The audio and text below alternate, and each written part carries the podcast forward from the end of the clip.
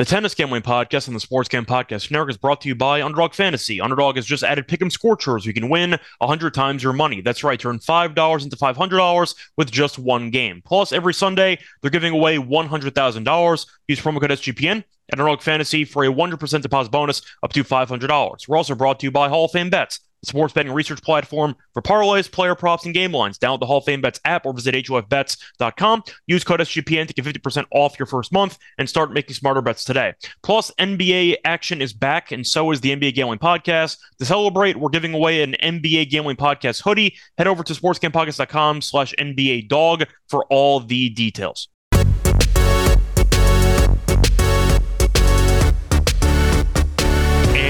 Welcome everybody to the Tennis Gambling Podcast here on the Sports Gam Podcast Network. It's currently early Saturday morning, October 28th, and I'm your host, as always, Scott Reichel. Once again, going solo for this pod. Should be a bit of a short episode, only four matches to talk about. We have the two semifinal matches in Basel and the two semifinal matches in Vienna. So we're going to preview bo- uh, all four of those contests. Before we continue that, though, have to recap what happened last episode, both with our lock and dog picks as well as our quarter picks. Starting off with the lock and dog, had a great episode, ended up sweeping. For the lock, we laid a decent amount of juice, though. We had Fritz to win in straight sets against Purcell at minus 158.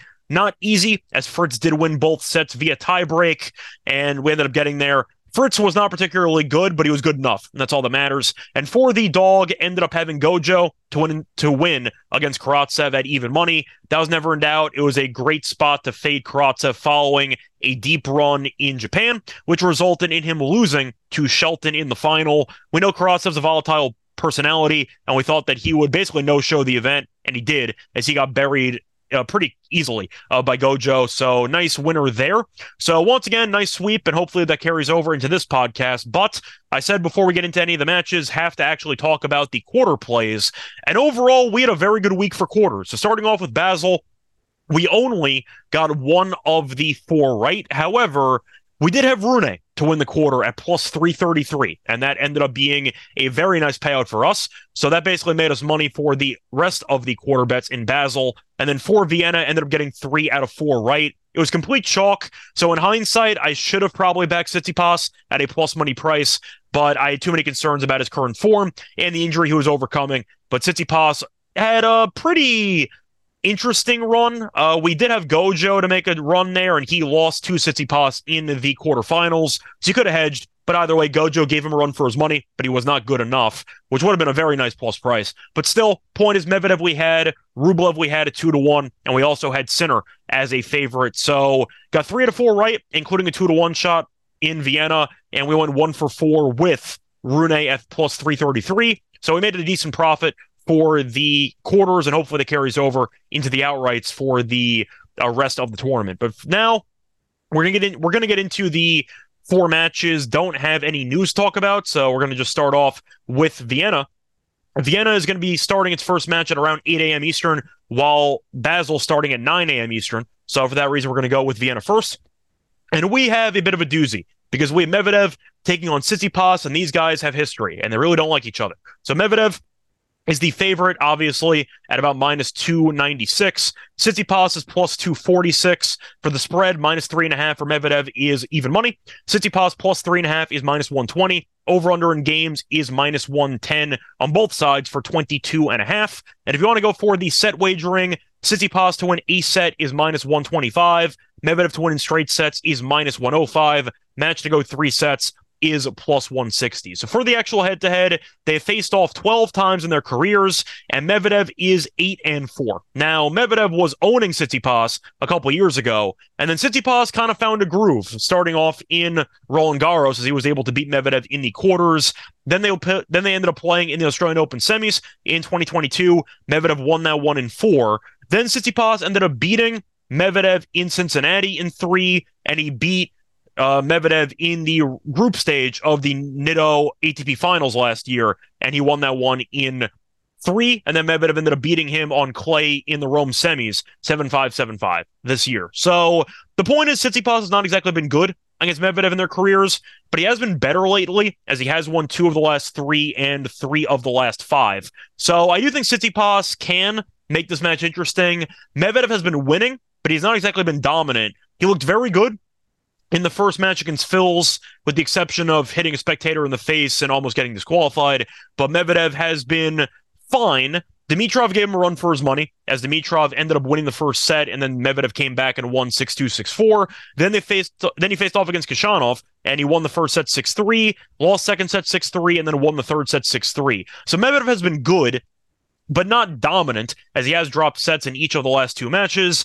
Tsitsipas ended up going a pretty uh, through a pretty interesting path because he only dropped one set, but every set's been competitive. Faced off against Thiem, I said in the last episode I thought Thiem was pretty live to make that match interesting, and it was. Tsitsipas did win 7 6 6 4, but those were two competitive sets. Then faced off against Machac, and that was a very competitive match, which he could have lost, as he won 7 5 in the third. Then he beat Gojo 7 6 7 5. So the point is, both guys have looked fine so far in this event.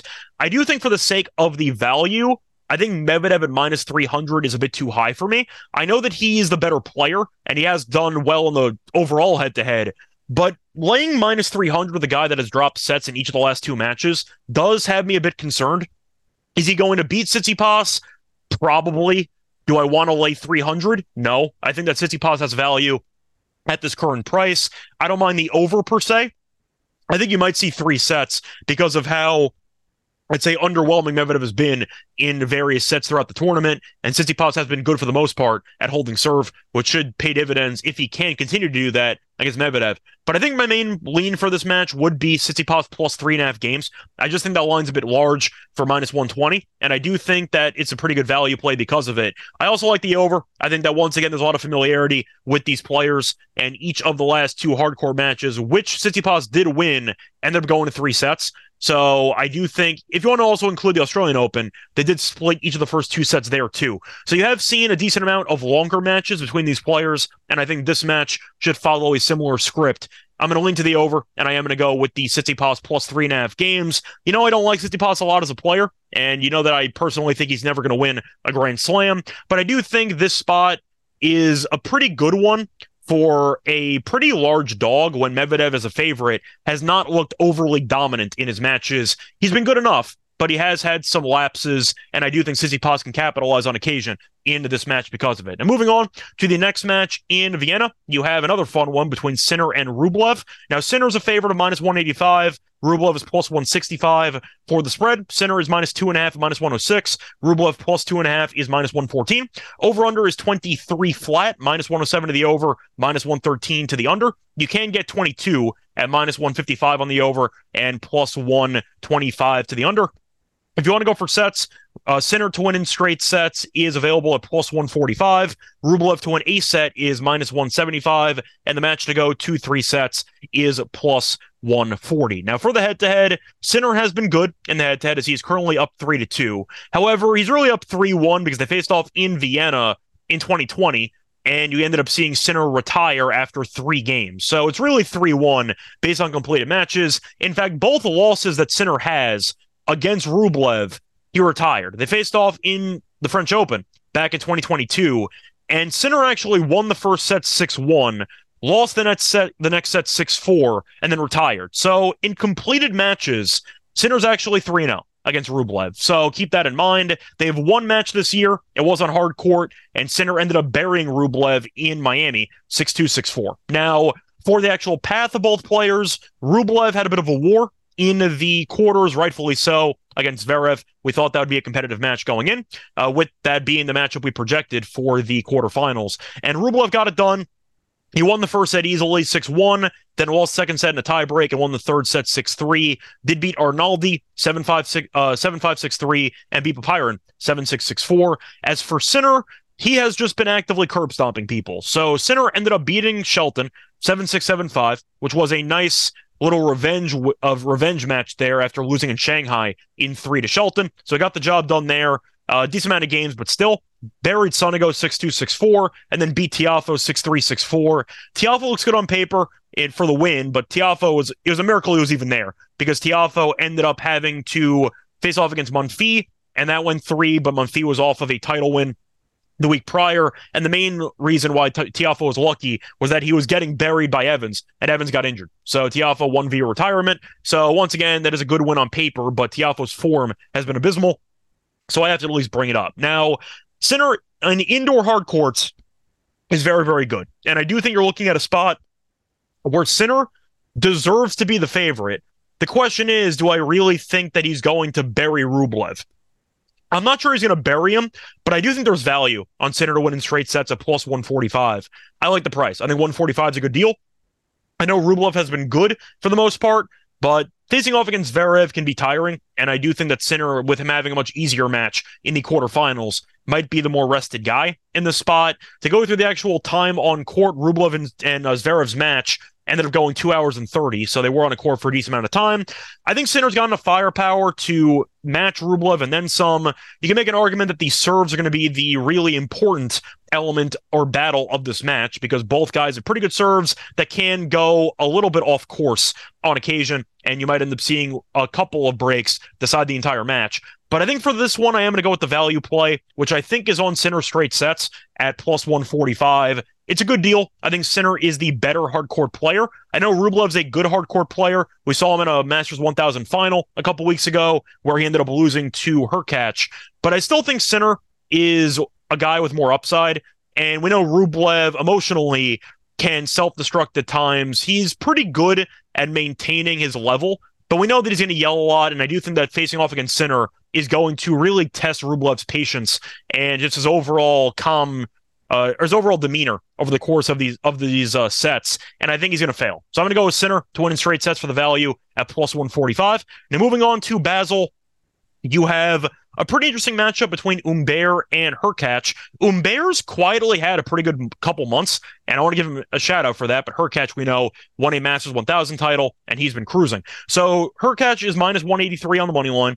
Uh, Humbert is plus 158. As for the over under in games, 23 and a half. The over is minus 107. The under is minus 113. As for the actual uh, set wagering, Hurkacz minus one and a half is plus 155, and Humbert uh, my, uh, plus one and a half sets uh, I don't know if I said that wrong, but Hurkacz minus one and a half sets is plus 155. Humbert plus one and a half sets is minus 185. Match to go three sets is plus 120. So they faced off one time in their careers, faced off on grass actually in Halle back in 2022, and you ended up seeing Hurkacz win that one in straight sets. Now, does that matter? Not at all. It's on grass. It was a year ago, means nothing. Now, Humbert once again has been solid uh, over the last couple of uh, weeks or even a month and change at this point, and he has had a pretty stressful run because he beat Giron in the first round in a final set tiebreaker, beat Jarry 7 6 7 6, and then beat Stricker. Stricker did have the home uh, court advantage there. Another kind of heartbreaker there for the quarter bets. We had Stricker uh, to win the quarter at a good price, and he lost in the quarters as well. Uh, but the point is, Humbert got the job done one in three. As for Hurkacz, he ended up going three sets against Griekspoor, which he won. Uh, ended up going up against Struff 1 6 1 6 4, went up against Lajovic, and he ended up winning that one 7 6 6 3. Now, the real story of this match is going to be Hurkacz's serve because he has been serving like an absolute madman for the last couple of weeks, and it's why he ended up winning the Masters 1000 title. I'm going to read off the stats that he had against Griekspoor. And these stats sound just absolutely wild, but I got to at least acknowledge the fact that Hurkacz is one of the best servers on tour. And you can argue he might be the best at this point. Like, I'm trying to think of other elite servers on tour. Kyrgios won AWOL, so I'm not going to count him because he's still recovering. Uh, Opelka's been injured the entire year, so I'm not going to count him. Isner retired. Of course, Karlovic retired. Not many elite servers left on tour, but Hurkacz is one of them. He's just a very, very good server, and I want to give him credit where credit's due. Uh, but to look at the actual matches that Hurkacz was in uh, recently. I'll go through the stats with Griekspoor and I'll go from there. So, looking at the last match he played against Griekspoor on Friday, uh, just pulling up these stats quickly. So, looking at his actual serve numbers, uh, I'm going to warn you right now, it is something crazy. So, Hurkacz had 23 aces and zero double faults. He won 83% of his first serve points, won 62% of his second serve points, and of course, he was not broken in the entire match. So, once again, 23 aces to zero double faults is absolutely disgusting. And to go through the, the stats against Struff, we know Struff is a larger guy in terms of length didn't help him because Hurkacz had 11 aces, zero double faults, and he won 75% of the first serve points, 60% of the second serve points. The point is he's been serving like crazy, and I do think that's going to help him a lot in this match. I'm going with Hurkacz. I think you're going to see a breaker in this one. Unfortunately, though, the actual over-under is at 23 and a half, so the breaker doesn't really help. I don't mind Hurkacz over for 13 games. I wish I could find 12 and a half for a team total, but I can't. I guess the value would be on Hurkacz straight sets at plus 155. Uh, just hoping that he holds on to win a breaker and Humbert's not going to be able to break him because his serving is just next level at this point. And Humbert, we know, is a pretty unique player with uh, him being a lefty and his overall just style of play. But I do think his serve is a lot more vulnerable.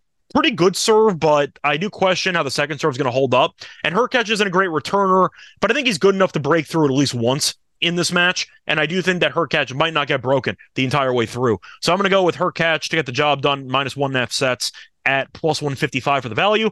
And last but not least, we have one of the weirder uh, semifinals because I think nobody really expected this to happen. I picked Rune to make it to the semis, but I was not expecting Felix to make it at plus 120. So it seems like early on, uh, Rune was going to lose because he was down a set to Kecmanovic and he was able to get back and he has really kind of thrived ever since. Did have a pretty difficult match against Etcheverry in the quarters, but he got it done.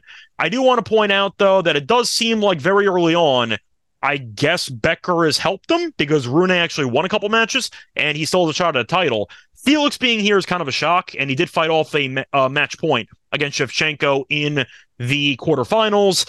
I would say he's lucky that Fritz got upset, but truth is, Fritz has been terrible. So I'm not sure if, if it would have mattered. But the point is, Felix has been playing better and we d- we did see some flashes in the last event he was in, as he was able to win two matches in Tokyo. Doesn't sound like much, but still, the point is he did win a couple matches. Beat uh, Reddy in the first round, ended up beating Zandschulp in the second round, and ended up beating uh, Shevchenko in the third round after fighting off a match point. Now, in the head to head, Rune is up two to one. They did face off, uh, just pulling it up here. They faced off in Beijing earlier this year, and you ended up seeing Rune win 6 4 6 4. Faced off in Paris last year and Rune won that one 6 4 6 2. And they faced off in Basel. So, this exact event in the final last year, and Felix did win 6 3 7 5. So, the point is that you are going to be getting a bit of a revenge angle here for Rune because Rune can avenge the loss that he had in the title last year. And Rune eventually avenged it in the semis of Paris. But still, the point is, I do think Rune and Felix are still very unpredictable players because we know how streaky they can be. I will give Rune props for making it this far and for cashing the plus 333 bet for us. Doesn't mean I feel great laying 150 with him. And it also doesn't mean I feel great getting plus 120 on Felix the other way. So the only way I can look at this match is the over. I think that you're looking at what should be a competitive match. I like the over two and a half sets. You can find that at around uh, I see plus 110, plus 120, give or take. I think that's going to be your best option. I think when you're looking at how this match should play out, it should be a very, very competitive match where each player has really had moments where they, I don't want to say forget how to play, but the point is they have dips in their overall performance. And to go through the actual path I mentioned a second ago, uh, Felix did not have an easy match against Shevchenko went three sets and he did fight off a match point. As for Rune, he went to three sets in two of the first three matches, as he ended up beating Kecmanovic after dropping the first set and ended up beating Etcheverry in a tiebreaker in the final set. So for me, the over is the only way I can look at this. I don't trust either player, so I'm just going to go with the over and call it a day. So that's going to wrap it up for the actual match previews. Now it's time for the lock and dog picks. But before getting to any of that, kind of a quick word from our sponsor. We're brought to you by Underdog Fantasy. Underdog Fantasy has a way to play alongside your favorite football team all season long. Underdog has just introduced Scorchers. Go five for five and Pick'em Scorchers and enjoy a spicy 100x payout. And for a limited time offer, Underdog is extending the first deposit bonus up to $500. $100,000 Sundays continue on Underdog Fantasy. 10 lucky players will win 10K each. So watch along, make your picks, and maybe make a little cash over Underdog's mobile app or website, underdogfantasy.com. And when you sign up, remember to use the promo code SGPN. Underdog will double your first deposit up to $500. So Fantasy, promo code SGPN. The NBA is back, and to celebrate, we're giving away an NBA Gambling Podcast hoodie. Head over to sportsgamepodcast.com slash NBA Dog to, to submit a screenshot of you playing NBA Underdog using our promo code SGPN. And one random winner will get an NBA Gambling Podcast hoodie. Just go to sportsgamepodcast.com slash NBA dog. We're also brought to you by Hall of Fame Bets. Win bigger by betting smarter this NFL season with Hall of Fame Bets, the sports betting analytics platform for parlays, player props, and game lines. Research every NBA, NFL, MLB, and soccer bet with historical stats and data. Enter any parlay idea into Hall of Fame Bets' revolutionary parlay optimizer tool to get hit rates broken down by leg, as well as an expected probability for the entire parlay. Sort all players by hit rate for any bet to learn which players are hot and which picks have value. Stop betting in the dark and join over 30,000 users researching with Hall of Fame Bets to craft more intelligent, data driven parlays. Download the Hall of Fame Bets app or visit HOFBets.com and use code SGPN to get 50% off your first month today. Start researching, start winning with Hall of Fame Bets. Welcome back, everyone, to the Tennis Gambling Podcast. Just finished previewing the four semifinal matches taking place on Saturday two in Vienna and two in Basel. Now it's time for the actual lock and dog picks. Starting off with the lock, I am going to go back to the first match we talked about between Tsitsipas and Medvedev. I am going to go with the over at 22 and a half games at minus 110. Simply put, I think Medvedev's the better player, but he has not been dominant in this event, and he has been dropping some sets. Tsitsipas has been winning, and he's been having a lot of long sets, so I can see a breaker taking place. I want to also point out that each of the last uh, let me just do the math quickly. Uh, one, two, three, four, five, six, seven, eight.